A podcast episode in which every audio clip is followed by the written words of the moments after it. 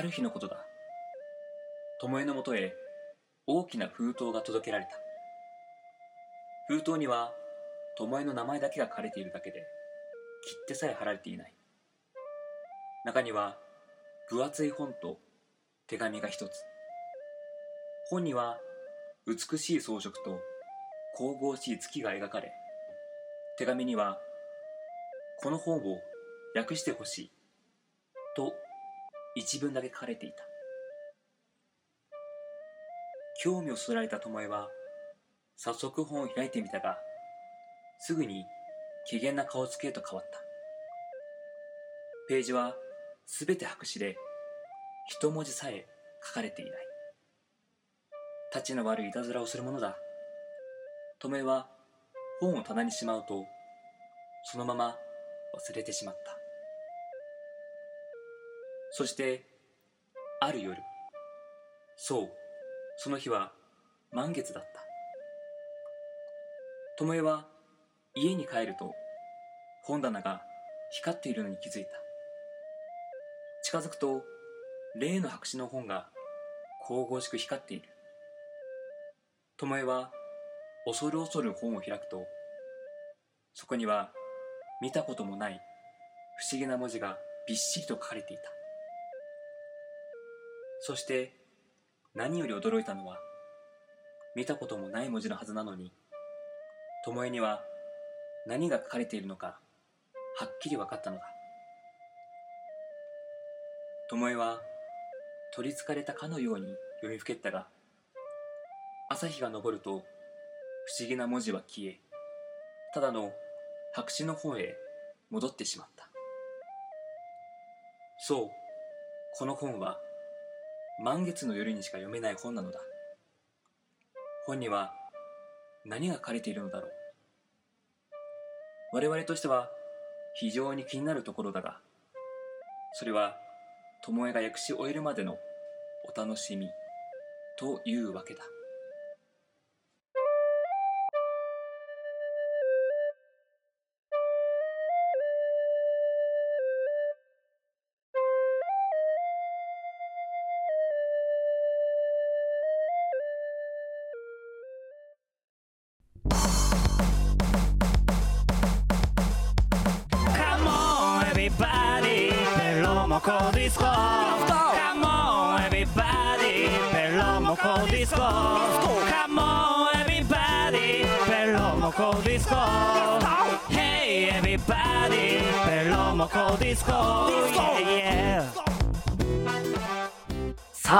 始まりました。第60回ベロモコディスコのお時間です。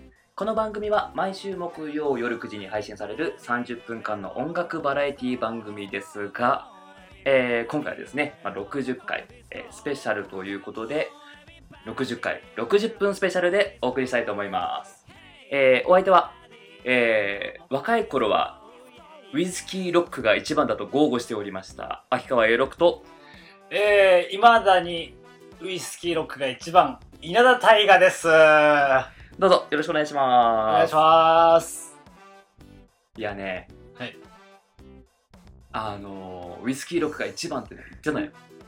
あ、そうなんだ。ああ、もうこれが一番好きだって言ってたんだけど、ウイスキーが好きなイメージなかったな。あ、本当？若い時から飲んでたじゃんね。まあまあまあまあま俺、24、5ぐらいから飲めるようになったけど、あ。うん。ビールが一番好きだと思ってた。あ、本当？あ、でもウイスキー買ってたね、なんかちっちゃいやつ。冬とかさ、それでなんか、いや、ちょっとやめようやめよう。それやめよう。なんかすごいイメージ悪いから。それで暖取ってたよね、なんか。ダントってた。確かに。うあの、スキットルみたいなやつ。なんかあの、ん。うん、冬なんになると。か、うん、ロシア人がそうそう飲みそうな。ね。そうそう。もう、もうね、そうそう。やたら薄着でウイスキーのなんか瓶持ってたよね。服着りゃええのにと思ってたもん。酒飲めんから俺。ちょっとタオルとかに包んでね。一応そこでそういった配慮とかもしつつね。飲んでたけど、でもね、ウイスキーはね、飛んじゃうというか、あ急になんか来るんだよね。なんかあ、うん。すっごい美味しいってこうカパカパ飲んでさ、そうね。ウイスキー美味しいもんね。すごい、まあ美味しい。確かに美味しい。でもまあ強いね、度数は。度数は強いですね。だからね、最近ちょっとね、飲む機会若干こうね、うん。減ってきた。減ってあ。なんかこうビール焼酎にちょっとね行ってるんだけど。あー今日は。そうですね。バーボン会ということで。ウイスキー大好きな素敵なゲストに来ていただいております。そうですね。はい。60回の60分。スペシャル。スペシャル。あそうですね。あはい。残念ながらゲスト60歳ではないんですけど そこ揃えばよかったんですけどね。そこ揃えるまあねいやそうですね。それもだいぶ若い。うん。まあ、それもねさっき自分で言い言いながら思っただけなんだよね。あーそうなんですね。60あ60分スペシャルだみたいなね、はい。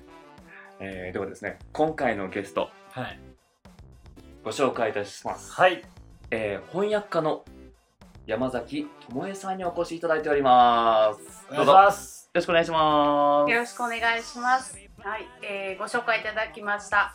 こ翻訳家、翻訳家の山崎智恵です。はいお願いしますお願いしまいやーなんかもう、あのー実はその先週もす。うん、放送させていただいたんですけど翻訳家兼がたくさんありますもんね兼剣がが、剣が、剣兼が。がたくさんありますもんねあのこれこそ本当にスーパーマルチクリエイターほんとスーパーマルチクリエイターだよ。いやいやいやいあの六角形のグラフあるなら全部埋まってるみたいなや。いねやいやいや。いや。あのね六角形じゃ足りない。あ足りないね。何角形みたいなね、うん。いや本当にあのー失礼なんですけどもう本当にあの今日お越しいただくまで、まあ、本当にそっちのあのカメラというかね、うん。あのそっちのプロモーションとかそちらの方がこうメインの方だとてっきり勘違いをしていてですねそうですね。非常にあの申し訳ない。いやいやいやなんと前回前回と言いますか最近発4月に発売させていただいたうん。ベルナのニューアルバム「物語はいつも」の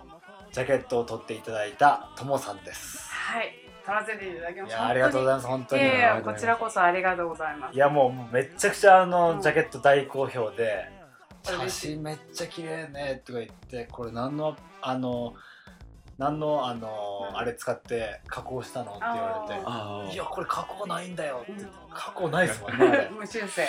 無修正。本当に。ジャケットで無修正とかちょっと挑戦的ですよね、そうですね。はっきり言ってもう、うんうんすごいですよね。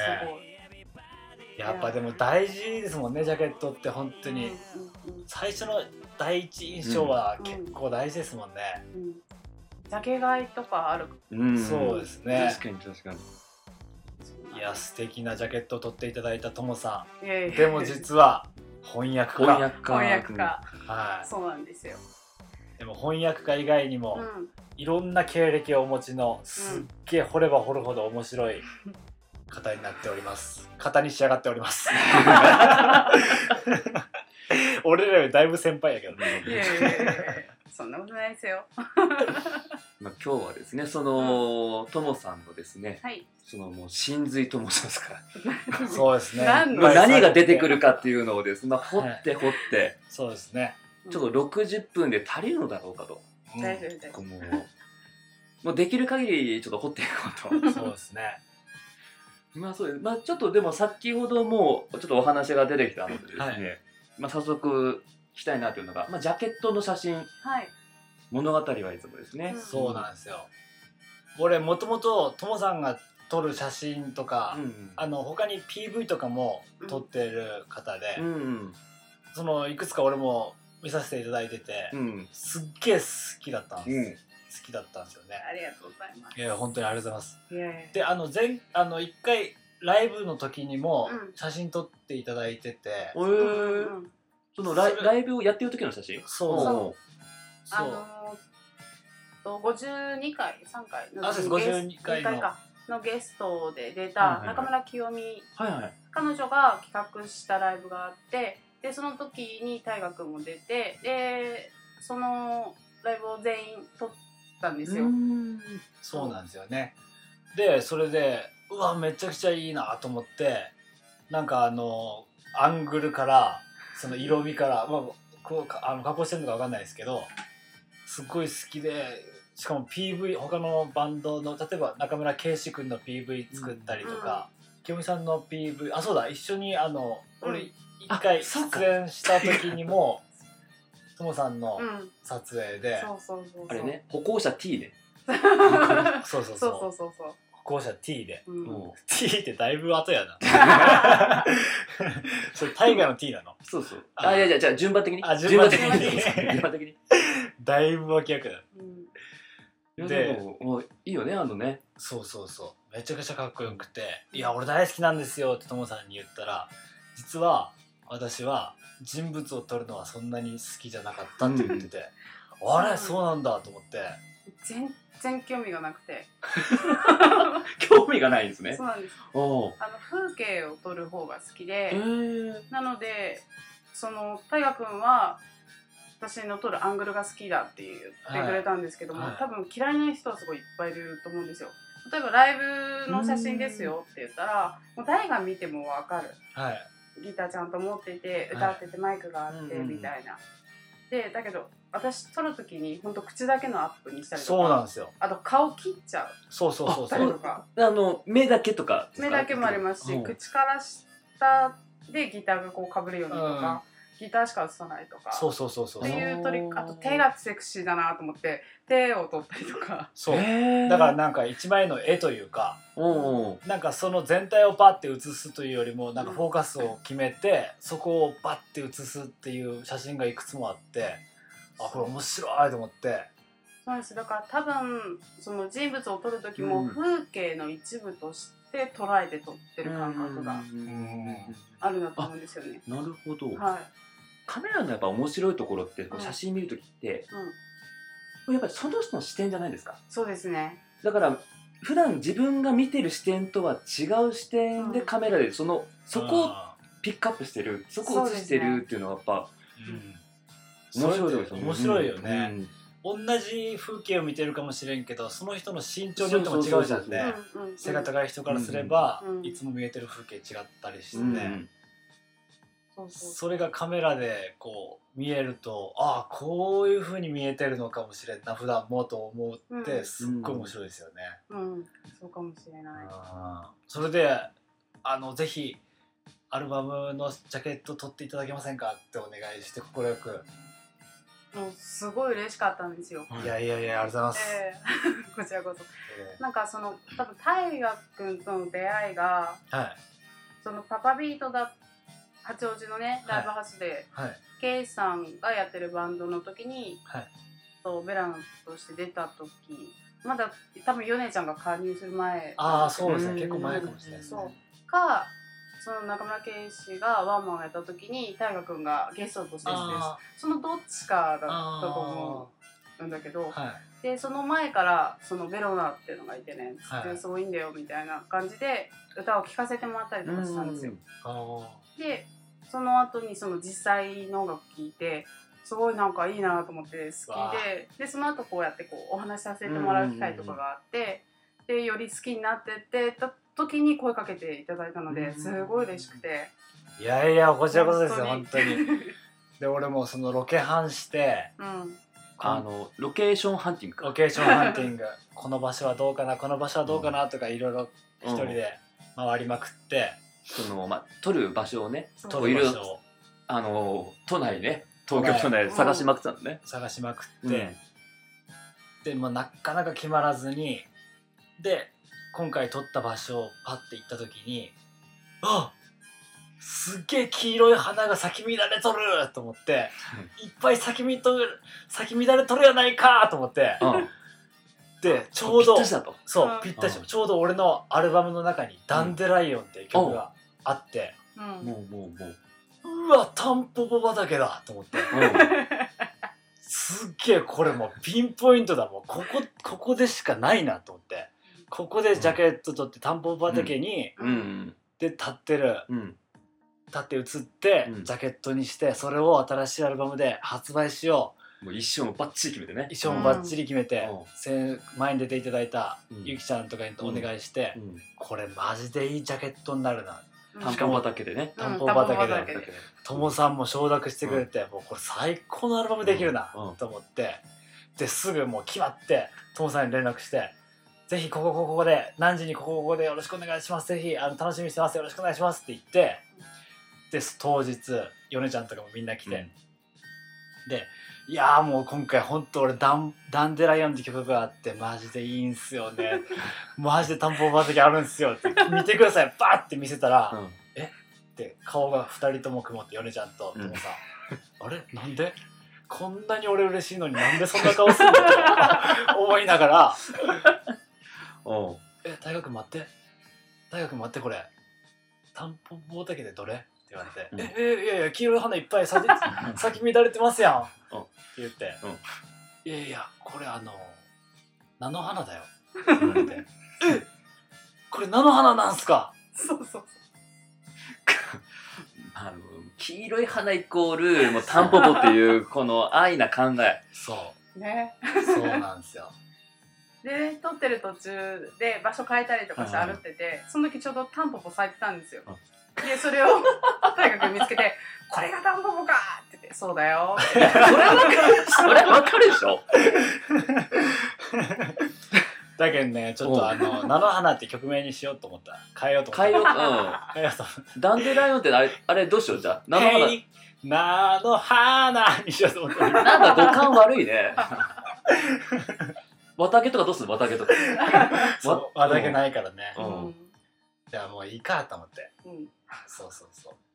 そこでやっぱ、うん。あの自分のねこう鼻の額がないなという、花だけど楽うん。花の額がないの鼻の額がなうまいこといやいやなんかうまいこと言おうとしてまとまらなかったみたいな感覚ちょっとすごい ちょっと今悔しいんですよ、いそうそうそう。でもうん、めちゃくちゃ綺麗な菜の花。あそこね本当は入っちゃいけないですもんね、そうなんですよ。あなんか。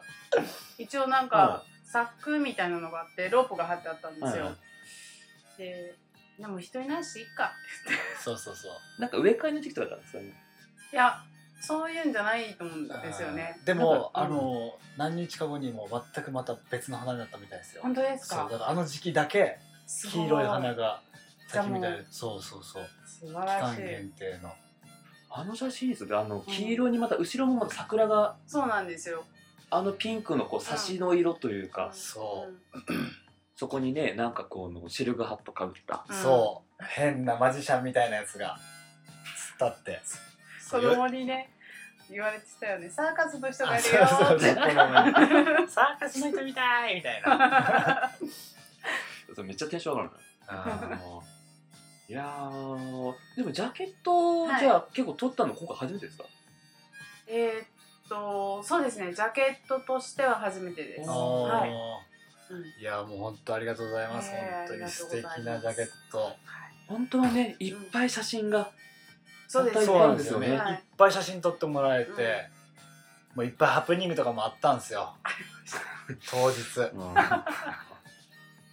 風もめちゃくちゃ強かったですもんね。風すごい強かったですね。あまああそこ確かあの海の近くですもんねそうなんですよ。海風がこう、そうなんです。そうそうそうでねその立ち入り禁止のとこに入ったところにぬかるみがあって そこに大学君がそう。はまって靴が真っ黒になるっていう。その後ローアングルから撮るっていう感じだったのにそれももうできなくなって靴真っ黒だから。そう。し片っぽ白くて白あの片っぽ真っ黒っていう。そうそうそうそうそう本当にこうねしかも最初に撮っちゃったから。そう。最初の段階で入っちゃったから。うん。そう。いやーでもね本当にありがとうございました本当に。いやいや楽しかったです。楽しかったですね。うん。でやはりやはりと言いますかうん。ともさんははい。そういった PV 作ったりはい。カメラマンをうしてるんですがんうん。本業は翻訳家という、翻訳です。うんすごいですよね。いやいやいやいや。もうペラッペラですかやっぱ。いやなんかペラペ話す方は通訳って言って、はいはい。その文字あの書いたりとかかっていうのが翻訳なんですよ。なので、ま、もちろん目の前に外国の方がいたらお話しすることはできるんですけど、はい。その専門的じゃないところの通訳ってなるとそのなんだろう単語とかを知らないことがあったりとかするので瞬発力がないんですよね。あー。うん。そう。だから陸上で言ったら、えっと、通訳は短距離。はい。で翻訳は長距離。みたいな。なんですかねこう僕もやっぱこう音楽やってて、うん。ビートルズとか大好きで、うんうん。やっぱ見るじゃないですか歌詞を、はいはいうん。でやっぱそのなんだろうビートルズ全曲集みたいな本たくさん売られてるんですよ。それによっちゃ翻訳全然違うんですよね。違います、それこそあのノルウェーの森っていう曲があるんですけど、でも本当はこれはノルウェーの木の木材のことを歌ってたんですよビートルズは、うんうんうんでも日本語訳でノルウェーの森ってなってしまったっていう感じで、うんそれもまあそれで面白いなっていうのはあるんですけどうん。なんかそういったのとかが例えば実際翻訳をやってると、うん、あれ？なんでこんな翻訳するの？とか絶対ありますよね。あります。あですよね。すごい面白かったのがその翻訳を始めてすぐぐらいに読み比べをしたんですよ。あの赤毛のアンって知ってはいはい。モンゴメリー。はい、で赤毛のアンってもう多分20人ぐらいいるのかね、はい。訳してる人が。でその中ででね。そうなんですよ。で、まあ、私が読み比べしたのは5人ぐらいなんですけど、はでやっぱりみんな違うんですよね。うん。で語訳をしてそのさっき言ったみたいな、はい。ノルウェーのその金のあれなんだけれども、ノルウェーの森ってやってしまいましたみたいな。ノルウェーズウッドがそうだったそうそうそうそうそう。はでそういう語訳をしてしまいましたっていう人のが実は一番売れてる本なんですけどいはい。でも読んでみるとやっぱり子供が読む10歳ぐらいのアンの年齢の子が読むのにすごい読みやすかったりとかスムーズだったりとかする、だったあるりとかがあって。別の作品ですよね。そう考えるとちょっとそうですね。それは一回やっぱ本、うん。あのその作者を通すんですか、えっ、と作者も多分モンゴメリの場合は亡くなってたんですよそっかそっか。ねででもその読み比べをして面白いなと思ったのが語訳とかうん細かいところは全部省いたとしてはい。奥に見える映像が一緒なんです。風景。はいそのアンがいたりとかアンを育ててくれたあの引き取ってくれたマリラっていううん。おばさんだったりとかおじさんがいるんですけれども、はい。のちょっとしたこう硬さだったりとか目線はうん。多少違ったとしても、広がる風景が全部ちゃんと一緒なんですよね。そこは絶対に崩しちゃいけない。翻訳者っていうのはやっぱり作者がいないと成り立てないもーのあなのででさっきその写真の話と一緒で、はい。ただその例えば映画とはいかすごいお二人とも好きじゃないですか。ーはい。映画を見るときにと自分が映画をバーって見てて同じ映像を見てるんだけど見る向ける目線が違う。はいそうですね、でそういう感覚で翻訳者も訳してるところがあってあだからピックアップされるところが違う。ー。たりとかあ書かれてる部分がちょっと違そうなんったりですよね。うん。全く同じ言葉を訳しているんだけども感情の多分入れ方が違う。そういう意味では作者あってのものなんだけれども翻訳者もなんていうのかなクリエイティブな。ともさんその共通しないといううん。か、いろんな経歴あるからね、うんそこみたいなね。そう、うん。なん当ててみて。多分当たるよ。当たるというか全然違うこと言ってみて。うん。うん全然違うことか。えー、そうだな。調律師とか。調律師？あピアノの？ピアノとか。ピアノ習ってたことあるけど調律師はない。そうだななんかあのー、整備士。整備士？ああないですね。バイクは乗るんですけど整備。そうそうそう。バイクも乗るんよ。バイクも乗るんよ。しかも結構え大型持ってますもんね。大型持ってます。今本当にめちゃくちゃ言ってんのに、うん。違うんですよ。いやでもピアノ歌ってたから。そうそうそう。バイク乗るのみたいな。えともさんめっちゃ痩せてるし小柄なのにうん。大型？乗りますもんね大型え乗ります。中型じゃなくて？うん大型の免許持ってます。大型なんですね。そうだからハーレーとかも乗れますよ。すごいっすよね。それいつ取られたんですか？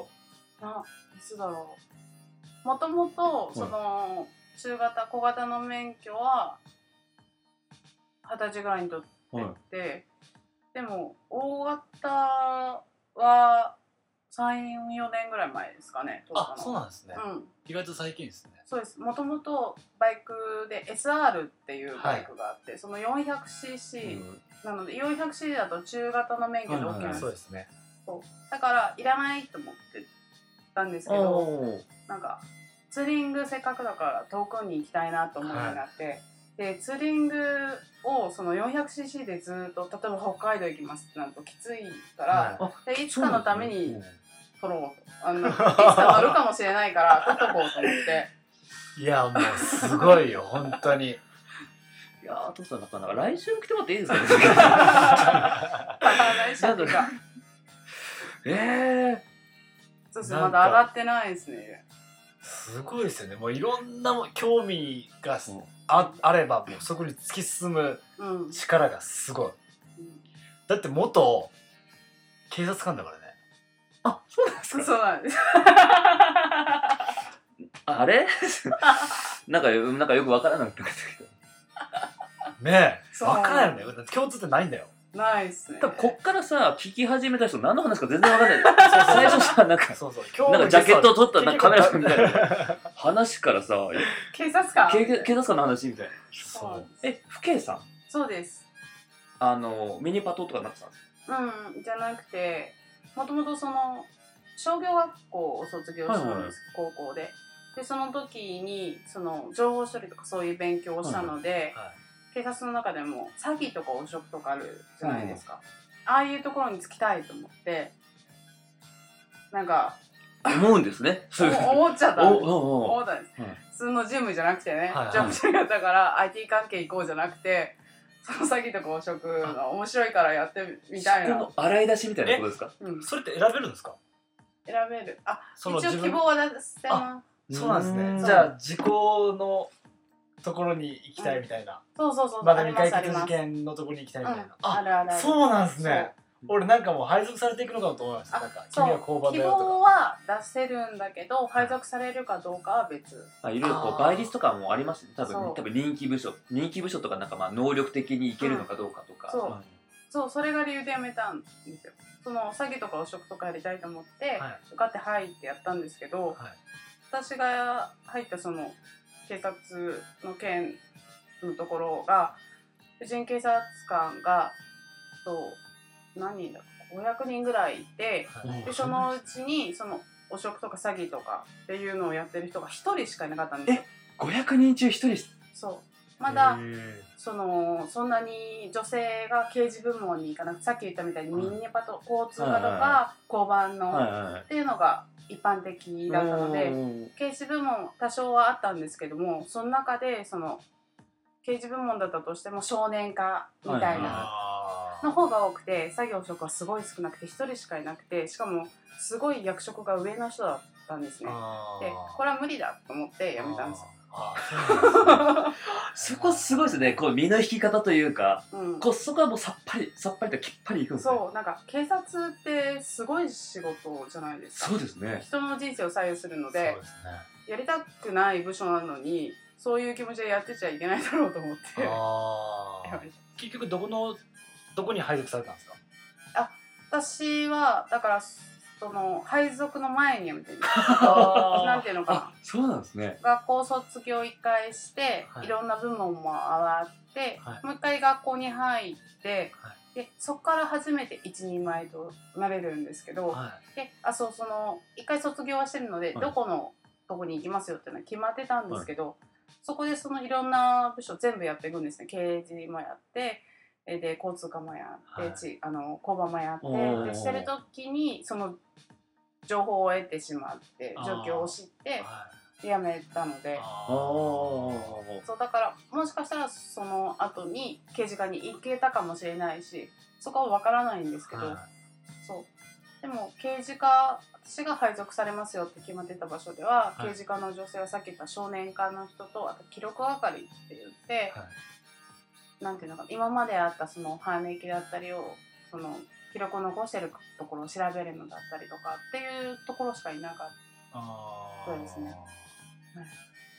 そう今はね多分もうちょっと女性に開けてきてるので違うと思うんですけれども、うん、やっぱり女性に対する犯罪だったりとか女性が犯罪を犯したりとかっていうのが昔と比べてだいぶ増えてると思うんですよ。男性と女性の地位がそんなに変わらなくなってしまったので。そうするとやっぱり女性の自身もですね、うん。自体もそうですね。そういったことに入っていかないと。そうそうそううん必要なのであ変わってきてるところはあるんじゃないかなと思うんですけーど。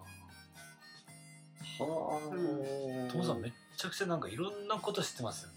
うん。それは多分翻訳家がああなるほど。あのそう。確かに。あちなみにあの専門の分野ってどこなんですか？文学ですか。えっと自分がやりたい部分ではミステリーうん。だったりとかああとはあの児童文学、はいですね。ー。へうん、ええなんかやっぱいっぱい本も読みます？読みます。ああそうですよね、なんかこう最初のきっかけって何だったんですか？うん、なんかこの作品を読んでとか初めのきっかけ本はもともとすごいその好きで読んでてでその柔道をやってたんですよはい高校生の時に。はい。修行高校の時に。はい。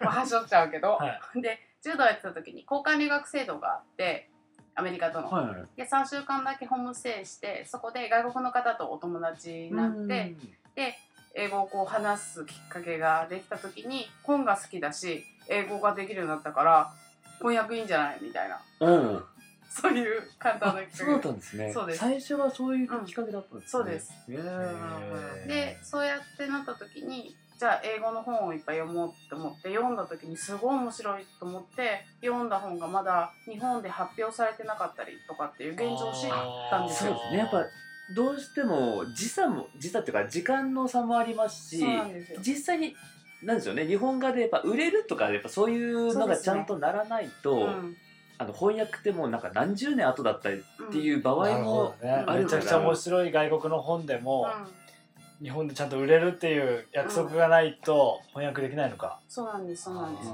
だからそういう仕事もあるんですよ。あ。あのリーディングって言うんですけれども。青互いみたいな？ん？青互いみたいな。うんなんていうのかな。ちょっと違う。ちょっと違ってそうあでも似てんのか。そのえっ、と向こうであ海外で出版された本をとりあえずバーってそのあお互いじゃないけど買うじゃないですか、はい出版社が。はい。で買ってそれをその翻訳家さんだったりとか翻訳の卵の人にバーって送るんですよ。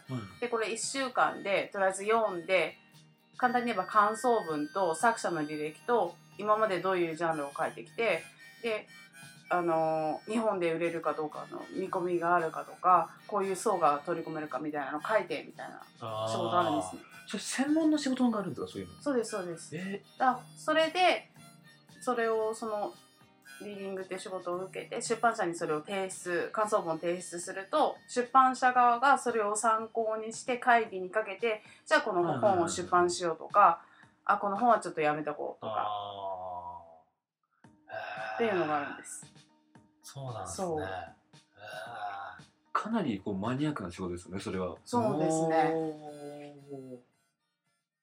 えー、じゃあ今回ですねまあすごくあのともさん。はい。あの中村夫婦とすごくあのやっぱ縁の深い。そうですね。中村夫婦につないでいただいたんで、ぜひ今回ですね中村夫婦のはい。なんかあのまあお気に入りの曲というか、まあ、おもなんか思い出深い曲でも何でもいいんですけどできれば一曲何かご紹介していただけないでしょうか もうねあそうそしたら思い出深い曲っていうのが私事なんですがプライベートで今年入籍をしたんですよ。ああおめでとうございますありがとうございます。で、それでその入籍を1月にして、で中村夫妻が主催をしてパーティーを開いてくれあたんですね。そうですよねはい。でその時に清美ちゃんとケイさんに歌っていただいて、その時にケイさんに歌っていただいた曲「滞納」っていう曲があるんですけれども、はそれを歌ってもらったんですね。はえー、それではともさん、えー、曲紹介をお願いしますはい。では中村圭司「滞納」です。東の空が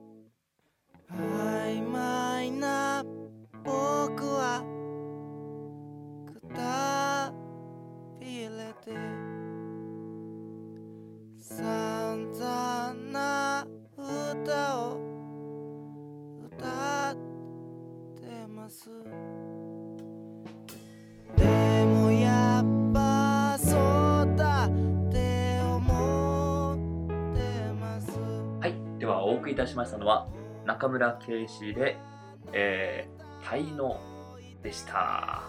いいっすよねこの歌。うん。いい歌ですね。曖昧な僕らはですよね。そうですそうです。あ結婚式の時に、そうなんですよ。そのケミさんとケイさん他の方にもお願いしたんですけれども、ーはい。実は曲この曲を歌ってくださいってお願いしたのがケイさんだけ。ああもうこの曲を歌ってくれと。そうなんです。はでそれでその私と旦那が2人してその曲この曲がすごい好きで、うん、でケイさんにはこれ歌ってほしいねっていうことでお願いしてい歌ってもらいました。ああいいっすよね。そうなんですよやっぱこう優しさがありますもんね。ね。うんそうなんですよ。すごい情の深い優しい男ですよ情深いですよね。うん。やっぱ刑事君の魅力ですもんね、うん魅力。すごいいい男だと思いますね。もう本当に式の終盤のところの最後の余興じゃないんですけど私もなんです。他の方も頭とかな、真ん中で歌ってもらって、はもうすぐ結びですよって時に、ケイさんやってもらって清美どっちが先だった？ケイさんと清美ちゃんやってもらって2人で歌ってもらって、はいしてそこまではすごい楽しく過ごしあのもちろん楽しかったんですけど楽しく過ごしたのに、はい。もう中村夫妻に涙腺崩壊させられました。あ歌もそうだしでも頼んでるからもちろん感情も入るっていうのもあるんですけど、なんかいいこと言うんですよ。ああいつら。ちょっと言ってきますわ俺が。ガッツンとね。ガッツンとガッツンガッツンそう。で清美ちゃんに関しては、はい。清美ちゃんはなんか勘違いしてて、はい。清美ちゃんにだけリクエストしてないと思ったらしいんですよ。逆でそのあ K さんにしかリクエストしてなくてなのにあの夫婦だからそうですね。そうですね。確かに。途中でジャブは入れられてなんか歌ってほしいのあるみたいなことで「あーでもきよみちゃん難しいんだよない？っぱいあるからな」みたいな感じでそのまま当日になってさきよみちゃんが新曲を作ってくれたんですよ。おおその日のためにですか？でもうなんかこれはそういうことなんだなと思って作おったって言って。あすっごい泣かされましたね。ああでもすごい曲で、ああうんあの夫婦はもう人情味あふれてますもんそうねなんですよ。いやすごいですねやっぱ。すごいです。でも最近向こうもうん。あの無地なの同じ穴という。そうなんですよ。あそうだね。ツイキャスを。ツイキャス。を始めて。はい。宣伝して大丈夫ですか？おあのいいですね毎週日曜日、はい。夜10時から、あそうなんですね。はい無地なの同じ穴。無地なの同じ穴ツイキャスやっておりますので、トロさん。あでやってないですよ。あの私は関係ないです。たまにこう見てコメント打ったりとかするだけなんですけど、あの二人がやってあの二人がやってる違う穴からちょっと行こ違う穴う違うから。穴から俺らも殴り込みに行こう。ん。殴り込うみ。ね俺たちにまずオファーが来るかどうかですけどね。勝手にここで。ちょっとこんなクソ後輩呼ぶかと思って思ってるかもしれんけどここでちょっとオファーかけとこうかちょっと圧力っていうかね。あ圧力うん圧力 圧力ちょっとかけとこうか。うん。多分今聞いていただいてるかなと思うんですね。もそうですね。ではそろそろ。はい。企画いいですか？うイェイ。イエもうあれですよね。大河君勝ちを狙ってってんですよね。そうなんですよ。僕いまだに勝ちの星がもないんですよね。うん。勝ち星なし。勝ち星なし。えー、それではですね。はい。あの企画いってみましょう。はい。えー、題して、ベロモコランキングクイズ。デレレレレレデデえー、こちらはですね、えー、MCA6 が事前に調べてきましたランキングに入っている項目を、えー、まあ、大河君と、うん。今回、ともさんに、えー当てていただくというクイズコーナーになっております。はい。はい。えー今回ですね、まあ、順番にあの答えていただきましてうん、えー正解すると問題ごとにこう1ポイント入りますので、最終的に、えー得点の多い方が勝ちとなっております。えーそして、なんと勝者には豪華プレゼントがございます。はい。お。えー毎回言ってるんですけど、うん。ベロモコヒロシといえど、この、あの、プレゼントがあるのは、この企画だけなんです。はい。はい。いやー、まあ、今回のですね、優勝商品、えークオカード。お。クオカードは何なんですか？これはですね、コンビニでも使えるし、なんかあのーガストとか、うんへえバーミヤンとか、うんうん。多分今まで出てきたこう商品券の中で一番うん。このいわゆる使えるところが多い。あ幅の広いおこのクオカード。いや今回この1000円分うん。ありますのでぜひともですねはい。ともさんに頑張っていただいてはい。あの大河に勝ち星あげないでいただきたいと。あもうこういうのダメなんですよね。ダメなんですよ。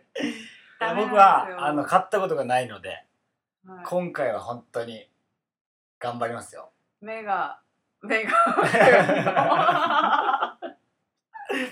本当に頑張ります、まあちょっとね。まあせいぜい頑張ってもらって。で今回のランキングクイズ。はい。まあ、今回ですね、あのー、タイガーのジャケットを撮ってもらったり、はい。あのー CD のジャケットね。中村夫婦のですね、うん。あのプロモーションビデオをこう撮っていただいたりということもありまして、はい。はい。えーテーマは、まあ、カメラ、おカメラ。まあ、写真でございます。はい。まあ、写真、あのー今のご時世、スマートフォンですから、うん。あのー結構ですね、まあデジカメとかじゃなくても、スマホで結構撮っていただいてるね。人も結構増えてますね。そうですね。カメラ持たずに。全然いいですからね。そうですよね。うん。まあ、ただその撮る被写体ですね。はい。これってですね結構その人によってうん。撮るものって結構、あのなんでしょう癖が出るというか。うんうんうんうん。お多分変わってくると思うんですね、うんうんうん。おで今回のベ,、あのベルモコランキングランキングクイズ。はい。この撮影の被写体ランキング、おー面白い。いいぞいいの選んできたね。えーそれではですね。はい。この被写体ランキング。うん当てていただきたいのは女版。はい。女版。女版です。はい。1位いってしまいます。え？嘘私言っていいもいいですか？1位ちなみに何だと思います？食べ物。違います。違うんだ。違います。あー俺わかるよ。何？あのハートマークのカプチーノ。違います。なんだよ。それは頼んだ。頼んじゃんけど。あのラテアートね。あそうそうそう。ラテアート。えー、女性ですね。1位あの家族です。あそうなんだええ。1位家族でした。へえ。ーでもそっか。子供とかね、まあそうですね。うん、女性っつってもそうですね。年代が幅広いですからね。そうですね。でその、えー当てていただきたいの。第2位です。うん。では、えー、ともさんから。いいですか？いいですよ。でもあの細かいですか？そんなに細かくないです。そんなに？割とそんなピンポイントに言ってもらわなくていいです。まあほらあの1位が家族なんで、うん。まあ、割と広いでしょ。広い。そんな感じで言ってもらえると。すっごい私今ピンポイントで思ってたんですよ、なんでかって言ったら目に入ってたんで猫と思って。あピンポイントすぎるから。えー、それではともさん。はい。女性が、えーまあ、撮影する被写体ランキング、うん。第2位ズバリ何でしょ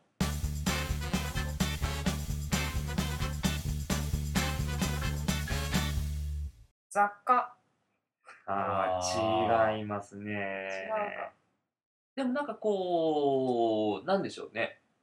その筋というかその傾向は悪くないのかなと。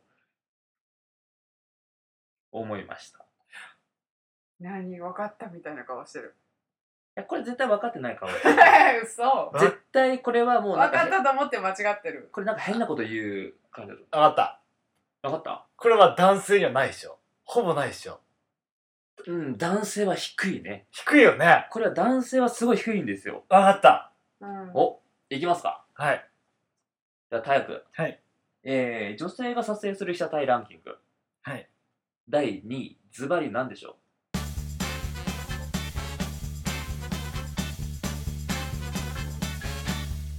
自撮り。違います 確かにね。でもなんか サイトとか見てるといっぱいあそうですよるよね。ねうん。自撮りかまあね、最近なんか自撮り棒みたいななんかありますよね。謎のうんなんかあれ、ほらあれなんか防犯に使えるんじゃないかぐらい、うん。警棒といううん。か、あれ完全にに僕逆に見えるね。確かに。そういう意味で一石二鳥というかですね。いろいろこう使えていいかもしれないですけど 自撮りかでもまあ確かにね多いのかもしれないですね、うん。自撮り、うん。うん。うん。でもランキングには上がってない。ランキングには上がってないですね。うん。この系統で間違ってない。雑貨の系統で間違ってない。自撮りはでもちょっと違いますね。まあそうか。自撮りは違います。女性が撮影する被写体ランキング。第2位、ズバリ何でしょ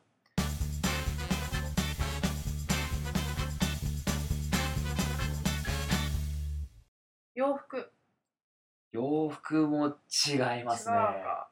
ほんと全然わかんない。いや 全然わかんない本当なんか話聞いてると結構あの、ともさんは割とそういうところ男性目線なのかもしれないかなっていうのが。そうかもしれないですね。なんかさっきあの、カメラ撮るときにうん。人間を興味ないっていうのが。そうなんですよ。男風景そうなんですよね、ん。男性のランキングだと1位自然、まあ、うんうんうん。2位家族3位建築物ですからね、うん建築物撮りますうんよ建物とか。そう。何あれみたいな。割となんかそっちの傾向が強いのかもしれないですね。そうそなんか仕事で、はいはい。その東京タワーの近くとか行く時あるんですけどそうすると必ずもう東京タワーあ今ライトアップされてるあ そういうのバッチリと そうそう。女性。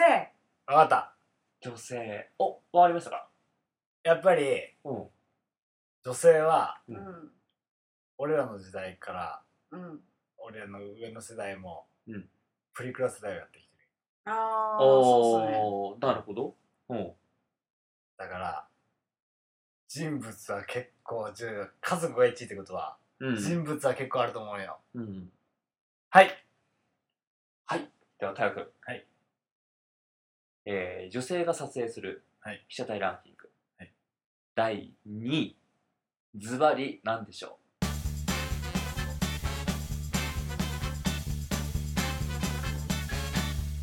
友達。違います。え嘘でしょ？多分ねジムスから離れた方がいいんじゃないか。あそうなんですね。ああそうなん、ね、実はそうなんです。人物じゃないんですこれ。なるほどね。何なんだろうな。違うんですね。友達まあでも確かにね言われてみれば確かに友達多い気はしますけどでもランキング外なんですね。うんうん。うん。えー、ではトモさん。なんだろ女性が撮影するうはい。被写体ランキング。うん。第2位ズバリ何でしょで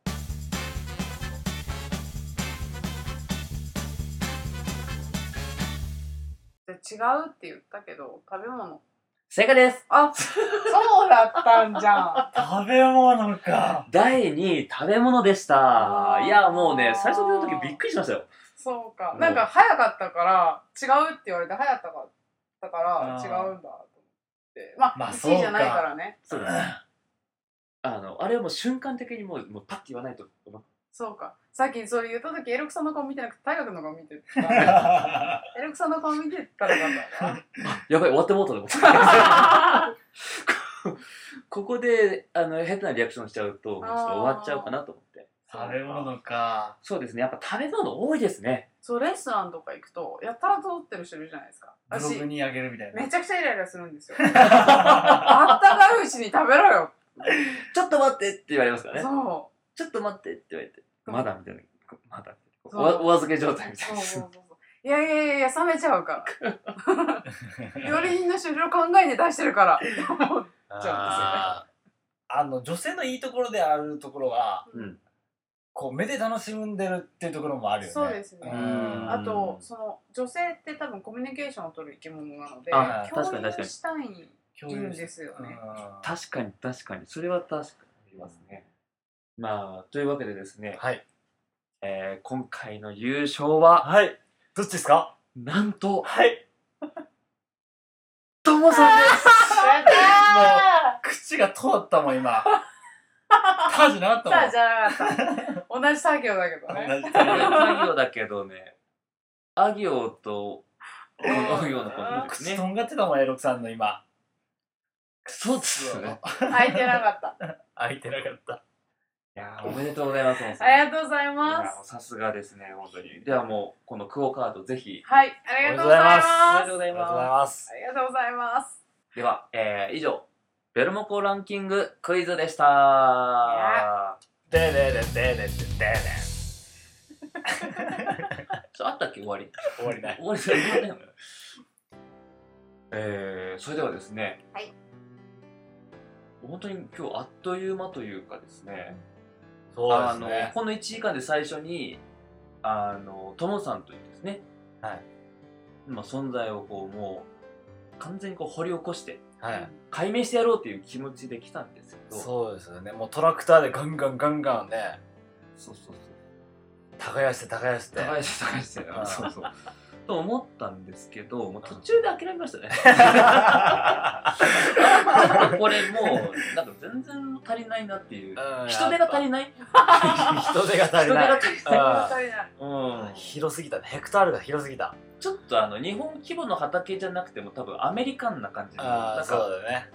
ちょっと地平線が見えましたね。そうだよね。うん。ちょっとこう2人じゃちょっと足りない感じ足りないですね。時間も足りないです時間も足りない。うんやっぱこうなんだろうねこう1時間でうん。その人のねその人のこと魅力をいっぱい引き出そうってやっぱ難しいよね。その人何年も生きてる。まあまあまあまあそうですね。うん。それを1時間でまとめようっていうのが確かにちょっとまあ失礼な話ではあるんですけど話ではあるんですけど、うん。まあでもそれにしてもまあちょっと今回ですねなんかこう逆にこう沼にはまってしまったというか なんか底なし沼にはか あのはまってしまったようないやでもそれがともさんの魅力なんですよね。ね。うん。いやー本当に時代できましたありがとうございました。ありがとうございますえーこちらこそ本当にありがとうございます。楽しい時間を過ごさせていいやた。だこちらこそきました本当にありがとうございます。でもトモさんが本当にわからなくなってきましたねはい。まあそうん。まあそれがトモさんだってことですよね。そうですねそう思います。ある意味突き詰めて言えば分からないのがトモさんだから、うん。それを分かったってことですよね。うん。だからともさんがミステリーなんよ そう。解かれるはずのない。そうそう謎解きなんよ、謎。うん、解かあの解くことできないですね。自分でも解けないです。あそうですよね。あもう本当懸賞金をつけたいぐらいですねこのミス。そうですね。 Wanted ですね、モンテッモンテッドド。うん指名手配されるし示しいろんな人にこう質問攻めに遭うと思うんですけど全部返り討ちにしてあげてください。あのぜひですねもうあのーそうですね。中村夫婦ともね、はい、非常にうん、縁が深いということで。そうですね。本当にあの3人で来ていただいて シャッフシャッフルでもいいですよ。シャッフル で。本当来ていただけると本当にあの我々ですねベロモコディスコそうですねまた非常にもう嬉しいので、うん。えーでは今回のゲスト第60回ゲストはい。山崎智恵さんに来ていただきました。ありがとうございました。ありがとうございました。飲んだ後に食べるラーメンみた。い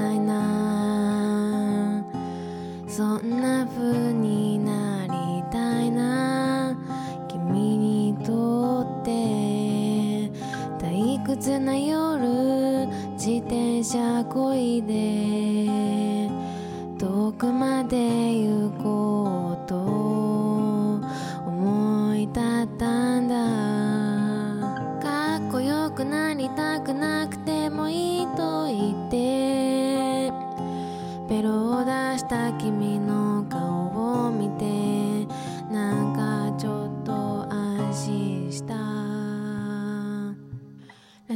番組をやるなんて思わなかった。ラジオで喋るなんて考えもしなかった。ラジオ番組をやるなんて思わなかった。ラジオで喋るなんて